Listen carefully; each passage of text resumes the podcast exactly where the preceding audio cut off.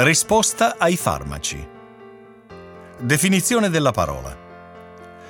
Si tratta della risposta di ogni organismo alle cure terapeutiche in relazione al proprio profilo genetico, biologico, metabolico e di genere. Esempio di utilizzo. Le donne consumano più farmaci, dato che presentano una maggiore prevalenza di sintomatologie dolorose quali emicrania e dolori muscoloscheletrici, e pur avendo maggiore aspettativa di vita si ammalano di più. Di conseguenza aumenta la possibilità di vedere insorgere reazioni avverse da farmaco. Perché la parola è rilevante per il tema?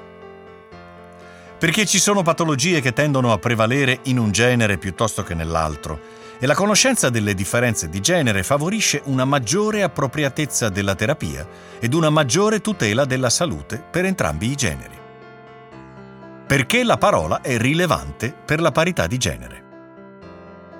La farmacologia è una branca della medicina che si occupa di studiare il meccanismo di funzionamento di un farmaco in un organismo, in termini di risposta, assorbimento, efficacia e tollerabilità allo stesso e dei cambiamenti che sopravvengono nel tempo.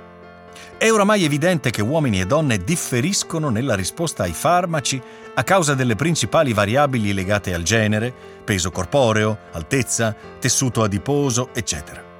Dato che il genere fa la differenza, lo stesso deve valere anche per la sperimentazione, la formulazione, la sicurezza e la conseguente risposta ai farmaci.